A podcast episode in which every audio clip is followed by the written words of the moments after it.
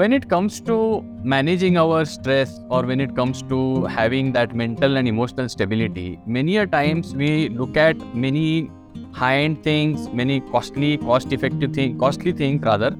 But there is one very simple technique which we all can use, and I have been using it for many years. I'm sure Shantesh you too. Is to use something like this, uh, kind of a notebook, which can be very uh, cost-effective, and a pen like this, a 10 rupees pen also can work if you want to start with, and start writing your thoughts, what we call as thought journaling. And it's a very powerful and effective process in multiple ways. We will go into the different benefits of that but just to open up the topic the starting point for thought journaling is as simple as doing your morning pages. So early morning when you wake up whatever is there on top of your mind before you start your day you just start writing down. So that's what the thought journaling as a topic is about and we will see into more details. So shantesh maybe just to set the context if you want to add a few lines we can do that yeah i think uh, when it comes to journaling always it is about contemplating on the day that has elapsed and you kind of do it in the evening. But something happened, and to our audience, just to tell this story, uh, I met Prasanna after a long gap, maybe seven or eight years, and we were sitting by the lake uh, uh, uh very close to his farmhouse, and it was quiet, and we were just catching up there was a sound of some breaking of stone at a distance. I still remember that. And we were talking about uh, various aspects about what we are dealing with in life. And we opened up in that conversation, and I told Prasanna that I'm dealing with uh, stress and anxiety. And that point in time, I was dealing with it pretty bad uh, I was meditating for that. What he asked me, what are you doing for that? And I said, I'm meditating towards that and I'm also journaling in the morning. And Prasanna immediately opened up about how he was dealing with uh, uh, his issues and alcoholism as an escape almost he had taken up, which then he kind of realized and stepped out of and journaling is something and as well as meditating. And that became like a common ground and the discussion carried on. Fast forward about 4 days i'm back in bangalore and i'm reading this article where in times of india's survey in 2015-16 i don't remember exactly. If i find the link i'll put that in the description. If somebody else knows about this link please share with us uh, where the statistics says that between the age 18 and 35 7 out of 10 indians deal with some sort of mental distress. It could be anxiety emotional uh, upheaval or sort of turmoil within uh, depression uh, uh, uh, sort of any sort of mental issues that they are probably dealing with. And that's a, a mind boggling statistics. And 7 out of 10, they further said that is a number which is that they have identified that people are able to acknowledge that they are dealing with something. In the other three who are not dealing, they are not sure whether they are dealing or not dealing, actually. So that is quite a alarming statistic. And something which had been working for me was morning journaling uh, as a routine. So when I used to wake up, I would be always overwhelmed with thoughts about what is up for the day, what all things I have to do, how much of work is there, and it all used to bother. But the moment I journal that, if I go back and read those pages uh, a few days back, I was reading, it's nothing exciting. It's not like a novel that, you know, or a story that's going to excite you, but it's high and dry. And you have to just write down the thoughts that are processing. And the way you take a dump every morning, you take a dump of thoughts. And when you do that, your mind becomes empty, at least for a few minutes thereafter. You are able to stay in that state. And in that state, the decisions that we make, the decisions that I uh, take or plan my day or create my day, rather, uh, is completely from a different mindset and in that space of emptiness, there is a sort of new creation that happens.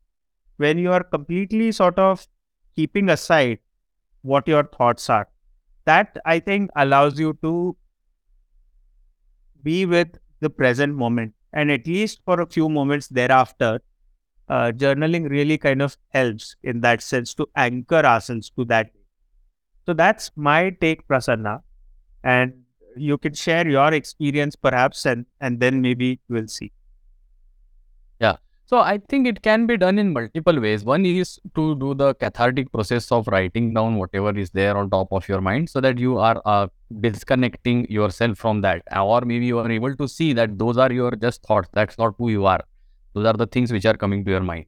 And uh, the other thing is because these thoughts come to our mind, there is also a possibility of we reacting based on those thoughts. Many times in our working environment, in our day to day life, we may react from coming from those thoughts, those emotions.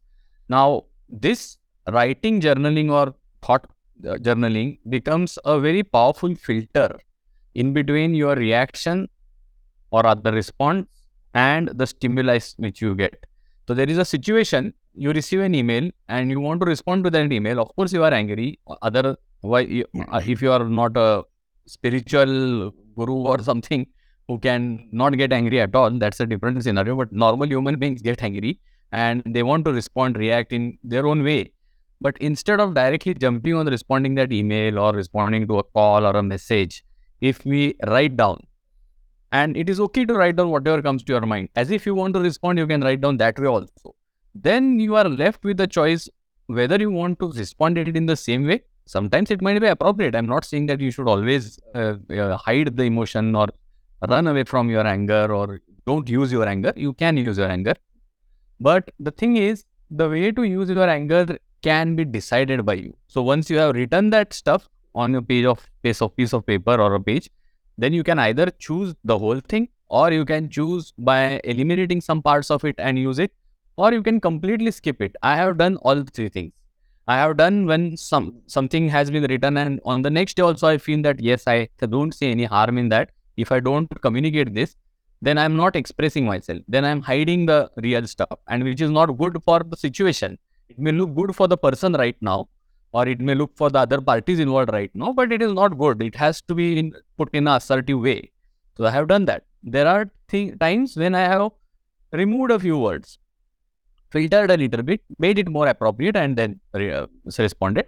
And 100% times there, and there are multiple times when I have absolutely 100% removed the whole thing, which means I have skipped that page at all and I have written something else. And all three of that is the way you can use journaling and in a very practical way, I'm saying, other than the cathartic part, which Shantesh you mentioned, and you also mentioned about how we can use it as a daily process of uh, uh, putting our thoughts down. But other than that, also in a very practical way to avoid conflict or to manage uh, your day to day work in a more professional way, you can use it as well.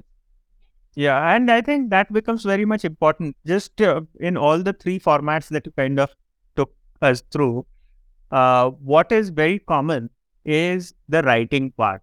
And by writing part, I don't mean, you know, the activity of writing, but what writing does is when I'm writing, if I'm not writing, if I'm just sitting and thinking about those thoughts, can I be cathartic by thinking? Uh, yes and no. And yes, because in theory, you can think about that thought and keep slicing that thought, going deeper and deeper into that thought to realize that uh, that that thought has actually no significance, and you can therefore empty yourself of that. But in reality, in practice, for most of us, when we are thinking of this thought, the mind jumps onto something else. When then we start thinking of that, then something else, then something else, then something else and suddenly you are on the other side of the planet. You don't even realize how you have reached there. And that's how the nature of mind is. But when you are writing, what really happens is that it allows you to anchor yourself to this moment. Even if your mind is jumping, your hand is writing something, and your hand therefore brings back the mind to this thought that you are jotting down. It jumps again, you again bring it back it jumps again. You cannot escape from this thought. You cannot escape from the discomfort that you are dealing with. Because now you've started writing about this thought, you did not realize perhaps that it's discomforting. Just, just like today, I was writing about a dream that I had probably in the morning, which was disturbing, and it's quite normal. but that's still lingering on your mind because you've just kind of got up and you're sitting at your desk and thinking, why is it bothering? So I started writing. And as I started writing, it was uncomfortable. So I wanted to pick up another book and read a page from that. Then, then what I had read previously in that book came to my mind. So I wanted to read that or recollect that. But I cannot escape because now I have started writing. And however uncomfortable it was, the moment I kept writing and writing and writing, maybe I wrote today a little longer, about seven or eight minutes. And just that much is enough because then that thought is kind of watered down and you realize that it has no significance. And then it was a good start for me uh, for the day. Then you go prepare your tea and you're fully with that and you're you're having tea uh, and enjoying the Sunday morning. It it just uh, it changes the mindset. Imagine if I was to have tea in a habituated manner as opposed to uh, after catharsis of my thought. Yeah. So I completely get that. And that's exactly the reason why, even if you see, the writing also shifts or changes as time passes throughout the day. In the morning, when we write with a very kind of blank slate or early morning thoughts, whatever is there on top of our mind, we are more objective in our writing. Whereas as the day passes on, we become more and more subjective and our identity, our ego starts coming into picture. And that's hmm. why I said even when we are using it for our work related responses, many a times it is the ego which is speaking there, ego which is writing there, that how this person can write to me, how this person can tell these things to me, or whatever it is. So that me, me, me is coming there. And if you are able to catch that me by writing it on a first filter like uh, journally, then you can be objective about the whole process. Yeah. And coming to writing that thought, for me, particularly as a process, uh, it's very simple. I started with pen and paper. I have a bunch of books. I have to really find them and pick it out the shell. Uh, so I'm not bringing it in the video. I would have loved to, you know, just show the collection that has happened over the last now three plus years. But essentially, I found out that instead of a roller pen or a felt tip uh, pen, which I'm good at for sketching, I try and use a fountain pen. And I have a very specific fountain pen. This is a Sheaffer that which I use. Uh, and it has a medium point nib. So it makes you write a little bold, thick. So my font size also has to naturally increase. If it was a fine tip, then my, my handwriting font size becomes small. And then we have made these uh, journals, which are for 13 uh, and essentially there's a elastic band and what happens is that these are sort of the pages that start coming into it it's a specifically it's designed as a dot grid you can fold it in use uh, you can uh, uh, uh, doodle on it there are no ruled lines and it allows you to sometimes doodle sometimes uh, write sometimes write versus or whatever you want to do, you can deal with that. The page itself is versatile. Sometimes I tear it off, fold, make origami of something that I've written on. But essentially, it allows you to be playful with it. Why 13? Because it has 13 into 7, which the book lasts for 13 weeks, which essentially is one fourth of a year. And, and essentially, four such books will comprise of the entire year. And so it makes sense to uh, or rather, it made sense to us to come up with this format. But essentially, the idea behind this format is to just encourage writing. Yeah. No, I absolutely get that. And the other thing which happens with writing, which I'm realizing uh, recently, is that when it comes to other forms of content, whether it is videos or whether it is tweets or whether it is newsletter, you have your base thought journaling done. And once that thought journaling is there, you can pick up some of the threads, some of the links, and then further build more content. So what we can do is, as you rightly mentioned, Shantesh, the content which you have can be further used by yourself for other forms of content. Maybe tomorrow, if you want to write a book, you already have the raw material. It will be more about organizing it, eliminating the unwanted thing, and polishing it to a certain extent. So that record keeping written form of record about oneself and our own life also gets done in the process of catharsis, which is One kind of a which- benefit or side side effect, you can say. Now, one thing which a lot of people have asked me when I'm talking about or sharing my experience about journaling is Are you concerned? Basically, they have not asked it like this. They have asked it, Are you comfortable writing it, uh, writing down all your thoughts? But essentially, what they are asking, or they have asked it in various formats, but hiding the real question that are you concerned that somebody else will read your journal? And we think that we lead a extremely private life but most of our personal moments are up on social media. So what are all thoughts that are there? What we are so much concerned of are, will open up will expose our vulnerable side are not real or perhaps we are already exchanging more than that and uh, sharing more than that. So if somebody reads actually there is nothing that is uh, not out there. Maybe in an unfiltered manner, in a crude, prudish manner, you would have put something. But other than that, there is nothing to be hidden about. And most of the time, the concern which comes is an imagined threat. That what if my secrets get revealed? But it, it never really is a matter of fact. I mean, that Uh, you, you're not going to write down your passwords of bank accounts or something in your journal because that thought came to my mind. You're writing about thoughts that are lingering in your head.